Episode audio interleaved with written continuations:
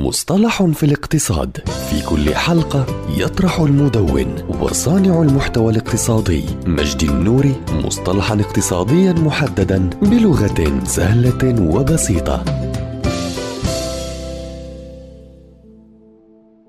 التحيز المنزلي. يشير هذا المصطلح إلى ميل المستثمرين إلى استثمار غالبية محفظتهم في الأسهم المحلية متجاهلين فوائد التنويع في الأسهم الخارجية أو الأجنبية. ويعتقد في الأصل أن هذا التحيز نشأ نتيجة الصعوبات الإضافية المرتبطة بالاستثمار في الأسهم الأجنبية مثل القيود القانونية وتكاليف المعاملات الإضافية. فيما يتم تفسير هذا التحيز بأن المستثمرين ببساطة يتحيزون للأسهم التي يعرفونها وما هم على دراية بها بالفعل بدلا من الانتقال إلى استثمار مجهول. وقد يؤثر التحيز المنزلي على المستثمرين الأفراد وكذلك المستثمرين المحترفين مثل صناديق الاستثمار المتداولة. والتحيز المنزلي هو ظاهرة تحدث بشكل عام داخل أسواق الأسهم حيث يعتقد عموما أنه ظاهرة مدفوعة بالعواطف بدلا من الموضوعية حيث يميل المستثمرون ذوو التحيز إلى الأسهم المحلية والاستثمارات